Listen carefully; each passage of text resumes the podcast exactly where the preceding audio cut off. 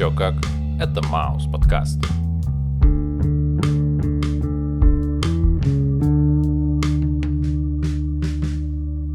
Привет, чувак. Йоу. Как твои дела? Путем. Ого, вот это прикольно. О, да. А почему именно так? Ну, потому что э, одну из последних ночей я провел в слезах. Чего? Э, да, я не помню, когда я плакал в последний раз, но э, случилась такая ситуация, что ну, обычный будний вечер, и э, мы с девушкой решили посмотреть какой-нибудь фильм. Э, зашли в топ Кинопоиска, и там был фильм «Мой хатик», как кажется, он назывался. Ну, то есть все знают историю про хатика, пса, который ждал, а это какая-то китайская интерпретация. В общем, э, суть та же. Э, бедный пес десять лет ждал своего хозяина на остановке. Ну и, как это обычно бывает, к середине фильма моя девушка уснула, э, я же нет. И вот пока она спала, я полночи э, рыдал. И, в общем, поэтому путем. Мне вспоминаются строчки Дельфина. Я соберу ее слезы, чтобы узнать, о чем она плачет. Но в моем случае я скажу, я соберу твои слезы, чтобы узнать, о чем же ты плачешь. Мы с тобой сегодня рассматриваем группу Deftones и их альбом White Pony. Как тебе этот альбом? Путем. Ты опять плакал? Нет. В смысле нет? Видимо, собаки меня умиляют сильнее, чем пони. И мне кажется, я знаю почему. Дело все в уличном сленге. Но об этом чуть-чуть попозже. Хотелось бы перед началом выпуска сказать следующее. Ноги как у Кэмпбелл, пипу как у Ким. Пипу как у Ким, Ким, пипу как у Ким, эй. Дупу как у Ким. Как будто бы какой-то набор звуков. Дупу как у Ким. Или же э, шаманские э, штучки-дрючки. А мне гораздо больше это напомнило, значит, разговор где-нибудь в «Звездных войнах». Это вот эти эр два дэ два пипу-пипу-пу.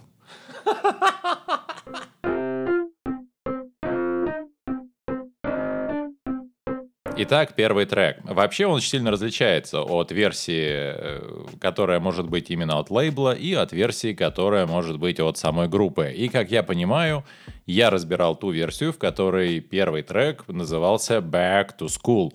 И это сокращенная версия от двенадцатого трека под названием «Pink Maggot». Соответственно, я сейчас разберу его, и чуть позже тогда уже вернемся к этой же самой теме. Как по мне, так это по-настоящему ударный трек, и чувствуется что-то родное в отношениях между группой «Психея» и группой Deftones. Особенно по формулированию как музыкального, так и немного рваного текстового высказывания.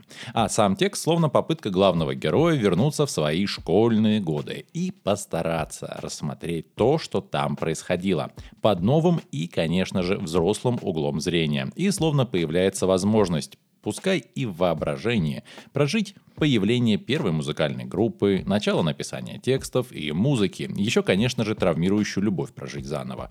И я бы, наверное, мог бы сказать, что это очень попсовый ход написать про школу, в которой у всех были проблемы, и каждый слушатель найдет себя в том или ином описанном случае во время обучения в соответствующем заведении. Но это сыграно так уникально и так интересно, что начинать занудствовать даже не хочется.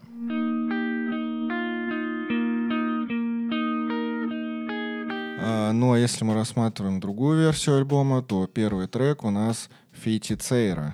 И эта самая «Feiticeira» переводится как «Ведьма». Ого. Ага. Ну и вообще, весь альбом, мне кажется, можно найти много каких-то параллелей или сходств с некими зависимостями. Ну, знаешь, там, зависимость от наркотиков, зависимость от любви, ну, то есть токсичные отношения, ну или же зависимость от секса. Соответственно, здесь, ну, мне кажется, все налицо. То есть зависимость от токсичных отношений, а именно от женщины. Ну, знаешь, когда ты знакомишься с ней, она вроде милая и пушистая, а потом оказывается, что в душе она настоящая ведьма. И вот она уже везет тебя в непонятном направлении в багажнике своей машины и повторяет, что скоро ты освободишься. От чего? Непонятно. Надеюсь, от таких отношений. Текст рассказывает о том, что герой попал в передрягу, то есть его опаивают, и он буквально превращается в безвольную массу человеческого тела. У героя во рту шарик, что, видимо, используется в качестве кляпа. И, по всей видимости, наша похитительница с некими нотками фетишизма, так как она еще и фотографирует, ну, по всей видимости, своих жертв. А потом начинает петь. И знаешь, этот сценарий мне напоминает историю про сирен, что приманивали своим пением и телом пьяных моряков.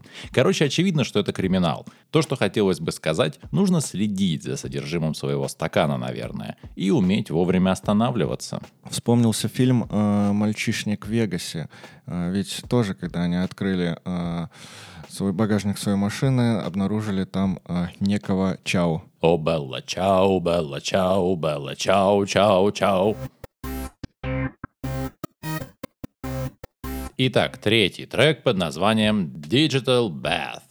У, я люблю ванну, но не такую, честно говоря. По сути, слушая этот трек, я подумал, что поют нам про любовь в несколько странной обстановке. Ванна, потом еще шнур какой-то, а потом до меня доходит, что шнур-то он кинул в ванну, а потом еще и строчки из песни «Ты дышала, но это потом остановилось, и я подышал». И вытер тебя. И вытер он, видимо, от воды. В общем и целом, пока альбом представляется мне в виде списка, по которому идет убийца. И на этом этапе я задумался о том, что первый трек посвящен школе просто так. Или все-таки есть какая-то зависимость? А, ну, либо же а, вообще весь альбом посвящен школьному учителю, который заманивал к себе домой а, своих учениц, а потом... предлагал им прилечь в ванну и кидал туда тостер или фен, или что-нибудь еще, что имеет провода. Я немножко удивился, когда ты сказал, что э, начало было какое-то такое про любовь, про женщину, потому что, э, как мне кажется, ну здесь про криминал. Андрюха, у нас труп, возможно, криминал.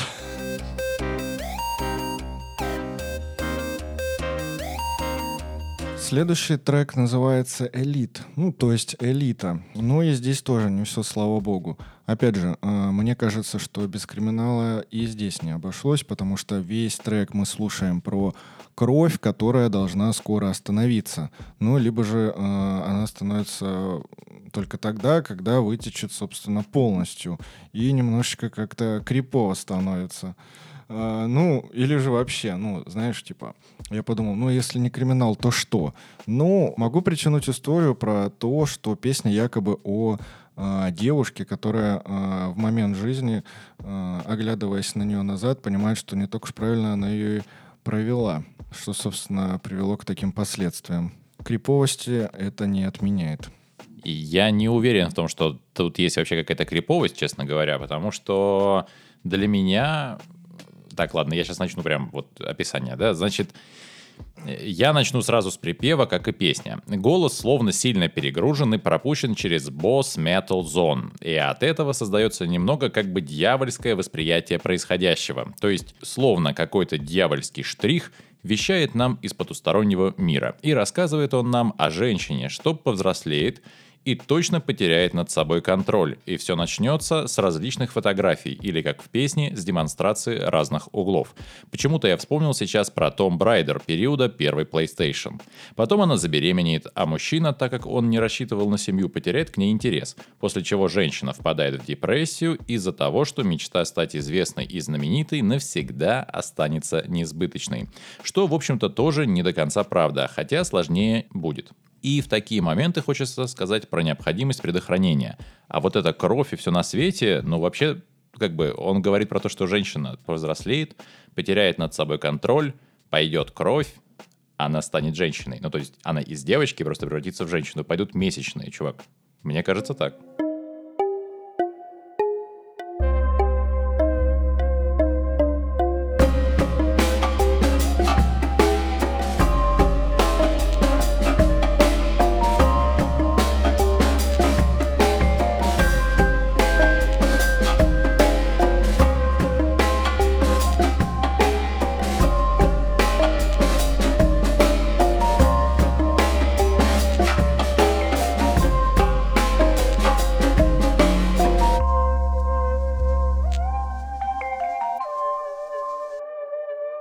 Пятый трек под названием эр икс Queen, что, собственно, и следовало ожидать. Трек про зависимость и про то, как девушка и парень попадают в эту круговерть. И, в первую очередь, девушка, ведь она королева. А эр икс — это аббревиатура одного из препаратов, что в свое время продавались в аптеках Америки. Правда, вроде бы они отпускались по рецепту. Короче, в треке нам рассказывают о том, как официальные препараты могут стать трамплинами для людей, склонных к зависимости. А окружение в данном случае — это молодой человек, потакает этой зависимости, лишь бы его девушка не злилась. Причина странная, особенно если у тебя на глазах человек «уплывает», в кавычках. И завершается все смертью девушки, а слабость парня, что был с ней, возвращается к нему с большей силой, ведь теперь остается лишь только вспоминать о времени, проведенном с ней. Может быть, конечно, это и про сожаление в последующем, но для меня это скорее про потакание зависимости в первую очередь и неспособность остановить близкого для тебя человека. Но мне показалось, что песня про... не про саму королеву таблеток, а про э, ее молодого человека, который, ну, как мне кажется, достаточно слабая личность. И это не потому, что он потакает ей, а мне кажется, что он позволяет ей утянуть себя в этот, вот, знаешь, омут какой-то. То есть у него есть девушка, у которой явные проблемы с э, препаратами. И он, знаешь, ну, чтобы быть с ней, наверное, он тоже решил вот окунуться в этот омут с головой. То есть начать принимать всякие различные таблетки, потому что он говорит якобы «я вижу жало», там что-то такое, «можешь ужалить меня, я не против». Жалить — это на сленге инъекция. А, ну да, да, да. То есть он разрешает ей э, ужалить себя. Обидеть. Ну, может быть, обидеть, может быть, ужалить инъекцией, э, я не знаю. Вот, но не отменяет того факта, что теперь он э, вот тоже вышел за эту черту, за грань, и теперь они вместе вроде как на одной волне, но э, как долго они вообще смогут на ней оставаться? И тут миллион причин, то есть банально, хватит ли им здоровья? Ну и самое важное, наркотики — это говно.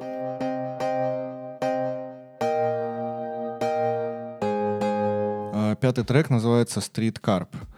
И, как мы поняли, это уличный карп. Честно говоря, это, наверное, самая загадочная песня для меня из всех, потому что я вообще не понял, о чем здесь речь. Есть какая-то девушка, и из текста мы понимаем, что у нее достаточно сильные челюсти, которыми она цепляется за все, что только можно. И я бы, конечно, мог притянуть сюда какой-то пошлый контекст, но э, не хочу этого делать, потому что мне кажется, что раз уж я не понимаю, то и э, вдаваться я в подробности не буду. Вообще карп — это абсолютно всеядная рыба. И тут скорее смысл в том, что эта рыба может съесть вообще все, что угодно. Иными словами, она тянет в рот все, что только может съесть. А я так понимаю, что в этом треке нам рассказывают про хищную особу. Есть такие женщины, которые фигурально могут тебя съесть заживо, и могут они это сделать лишь только из страха за самих себя. То есть эта агрессивная позиция скорее вызывает жалость. Но если мужчина не знает о существовании таких опасных дамочек, он может попасть в их сети и будет долго-долго от них отбиваться и давать неверный адрес, лишь бы наконец-то они от него отстали.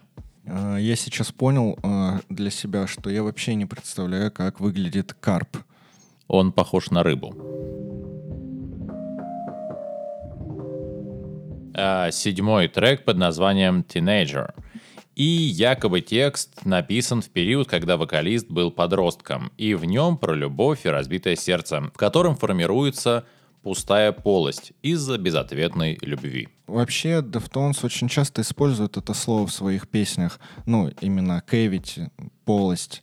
И каждый раз эта полость обозначает что-то разное. Ну вот здесь, как ты успел подметить, это, наверное, разбитое сердце.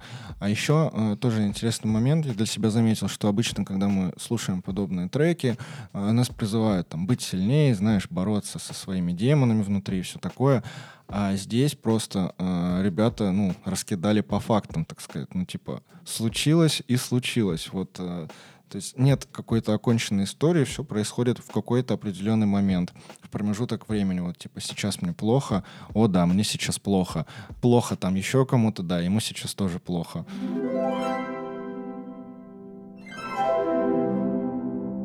Ну вот, кстати, как следующий трек, который называется «Knife Party», ну, то есть вечеринка ножей, ну, или тусовка ножей.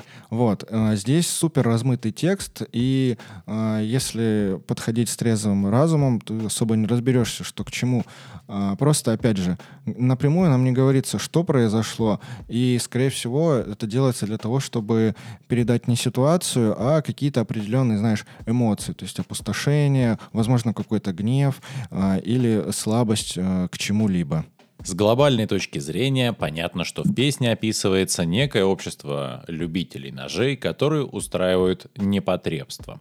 Но мне интереснее другое. Нож как символ, если мы берем во внимание средневековое искусство, является словно частью персоны, способной за себя постоять в случае нападения или атаки на эту персону. Да, и безусловно, нож как предмет может быть как условным щитом от недруга, так и средством нападения. А при определенных трактовках нож – это символ мужского полового органа. Вот и соединились, так сказать, непотребство и чувство опасности в одно единое целое или в одну музыкальную композицию. Упоминание малокровия – это они там подрезают друг дружку. А вот почему сладкий привкус на губах, для меня непонятно. Ведь куда логичнее в тексте выглядело бы упоминание привкуса железа на зубах. Хотя, возможно, сладковатый привкус – это как бы финиш непотребств.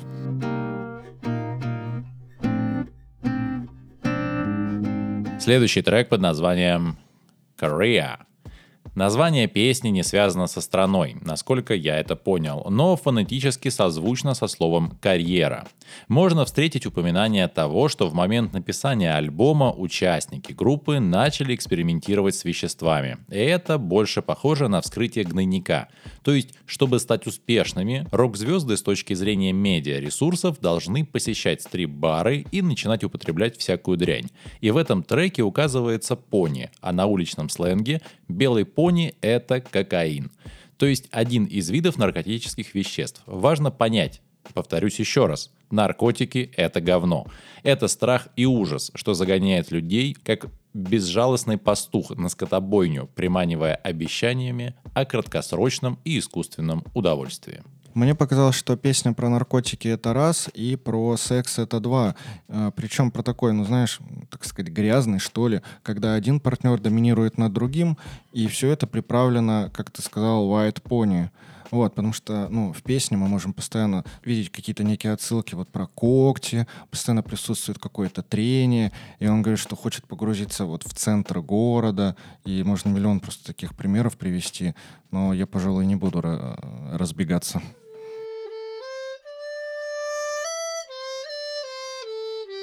Следующий трек называется «Passenger», и трек про пассажира. И нам предстоит картина перед глазами, как есть определенная машина, и опять же за рулем этой машины находится женщина. А главный герой, он как будто бы сидит рядом и просит увезти ее куда-нибудь. Ну, знаешь, мне кажется, что песня про то, что иногда нужно довериться другому человеку, ну или же поддаться на какой-то соблазн. То есть передать поводья в ее руки, а самому сесть рядом, расслабиться и, ну, куда-нибудь, да, она тебя приведет. Ну, возможно, даже в, некой, в неком роде песня про отчаяние. Знаешь, когда ты, у тебя уже нет сил что-либо делать, и ты э, отдаешь свою жизнь в чужие руки. Ну, или она тебя привезет куда-то, где у тебя будет шарик э, между зубов. И ты окажешься в конечном счете в багажнике. Ну, а может быть, такого и не произойдет. В любом случае, как я понимаю, ты увидел за рулем женщину, и для тебя это скорее, ну, условная параллель с жизнью, с некой. Тогда как для меня это история про безвольного пассажира, который наслаждается залетающим ночным воздухом в окно автомобиля.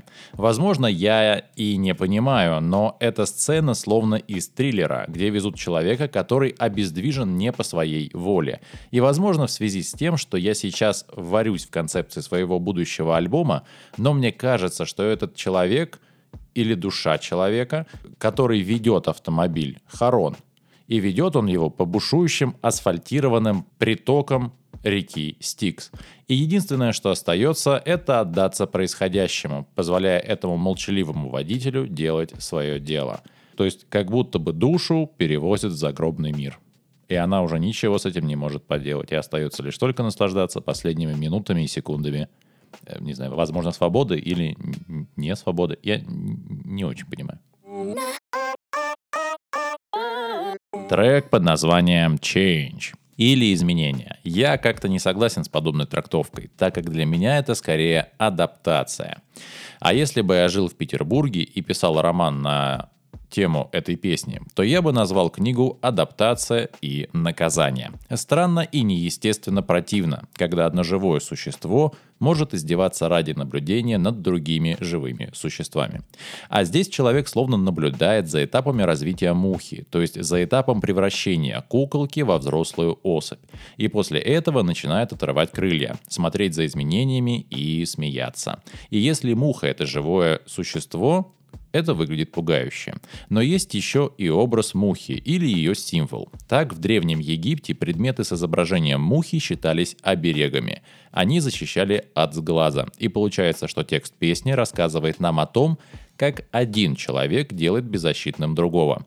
А в христианстве это символ физического и морального разложения. Ну, потому что они в протухших продуктах и экскрементах ковыряются.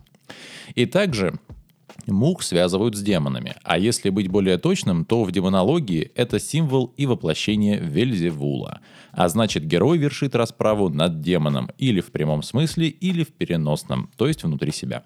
Правда, по итогу герой дает мухе пистолет и призывает разнести его вдребезги, что, конечно, в прямом смысле невозможно, потому что, скорее всего, весь мой символизм идет лесом, и это все описание двух людей, где садист через мучение заставляет свою жертву убить мучителя, чем порождает новое зло и развращает безгрешную душу, подобно дьяволу. Похоже, для символизма место все-таки нашлось. Но я не увидел превращение куколки в муху, я увидел превращение человека в муху. Ну, то есть, условный обидчик, он вообще может быть бестелесен. То есть, соответственно, можно подумать, что это, ну, наркотики, например. Вот. И наркотики развращают тебя, то есть они меняют тебя. То есть ты был человеком, и внезапно начинаешь превращаться в муху. Потом, ну, знаешь, это как будто бы даже окрыляет тебя. Вот. Но при этом ты муха. Вроде как ты уже не ползаешь и летаешь, но тем не менее ты муха, ты падальщик. Вот. После того, как тебе дали это чувство окрыленности, этот самый обидчик, он обрезает твои крылья, и ты снова становишься ползучим существом. Таким образом, ну, мне кажется, ребята пытались передать вот эти ощущения от наркотиков до такой вот метафоры с мухой. А про ствол, ну, э, типа, алло, ствол дают мухе, у нее нет пальцев, она не сможет выстрелить. Соответственно, мне кажется, то есть человек уже потерял свою волю, и больше он ничего не сможет сделать. Это вот, как знаешь, есть такая картина, где собаки сидят и играют в покер, но они не могут играть в покер по простой причине. У них нет большого пальца, чтобы, ну, зажать в лапе карту. Ох уж этот седловидный сустав.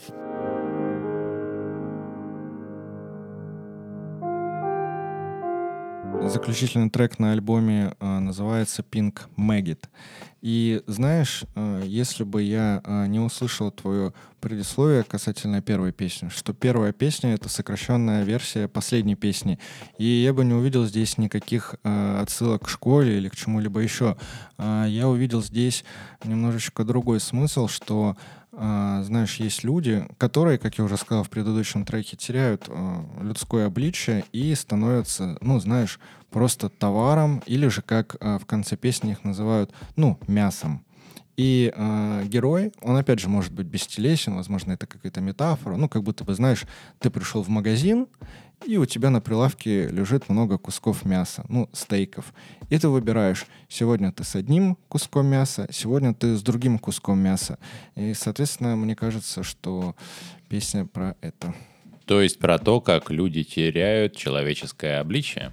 Да, теряешь волю и становишься просто куском. И, то есть, тобой могут манипулировать и прочие плохие вещи. А там ты уже окажешься, конечно, и в багажнике, и с кляпом во рту, или э, с бананом. А, давай так. Якобы это, опять же, про школу, а точнее про первый день в школе. И это момент, когда ты знакомишься с людьми, что будут тебя окружать. И ты узнаешь, кто из них будет очень сильный, и с ним точно будет стычка за зону лидерства. Кто-то вызывает сексуальный интерес, и ты будешь все время к ней стремиться и мечтать с ней встречаться. Но, честно говоря, мне это больше всего напоминает человека в футляре, что отпрыгивает от окружающих. И сам себе на уме. То есть придумывает, как бы он мог обороняться, с кем бы он мог дружить, но не решается и остается аутсайдером. Короче, трек про то, что нужно взять себя в руки и начать контролировать процессы, что происходит в твоей жизни. Ну, вроде как послание к молодому поколению. Прекращай быть, как ты говоришь, куском. Стань человеком. Окей, и время выводов, что-то какая-то новая часть подкаста у нас начинает формироваться. В общем, да, выводы от Даниила. Что бы ты мог сказать по поводу этого альбомчика? Альбомчика? Я крепетко.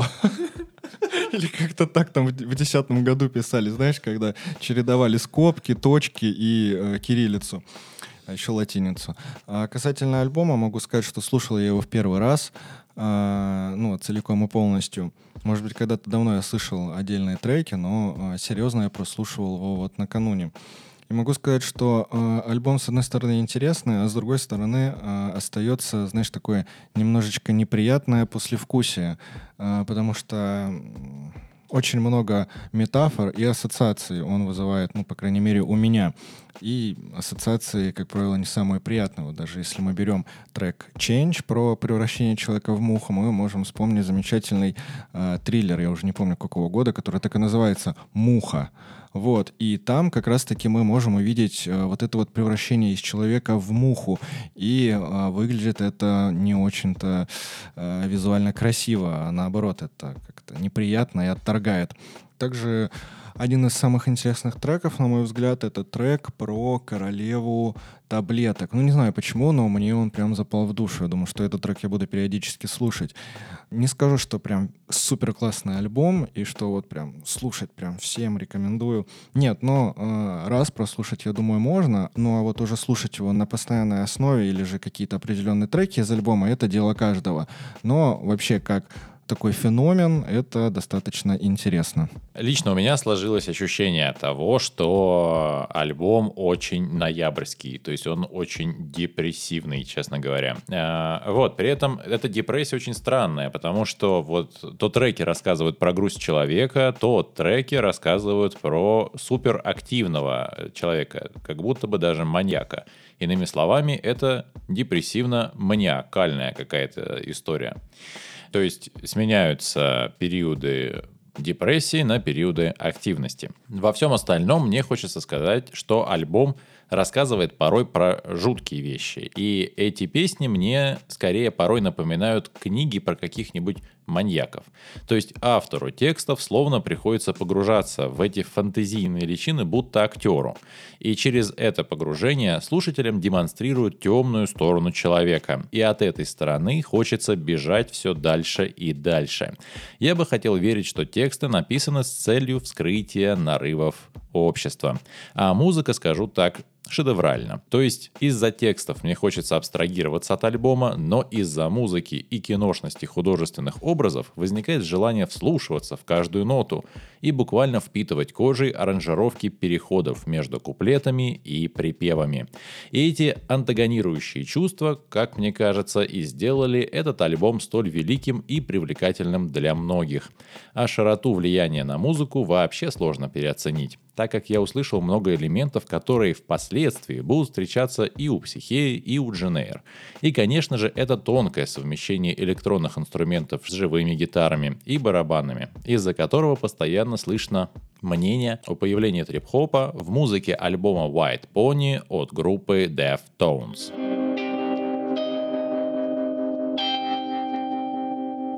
Хосе, как объяснить машине, что у меня закончились деньги на запчасти? Бибу пап пап пеп.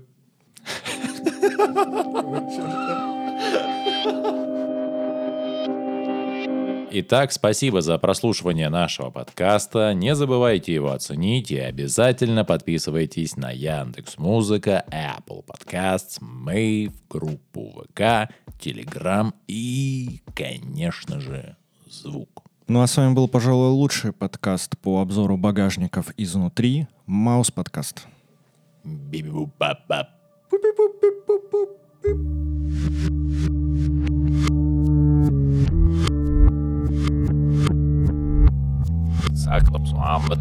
Как очень.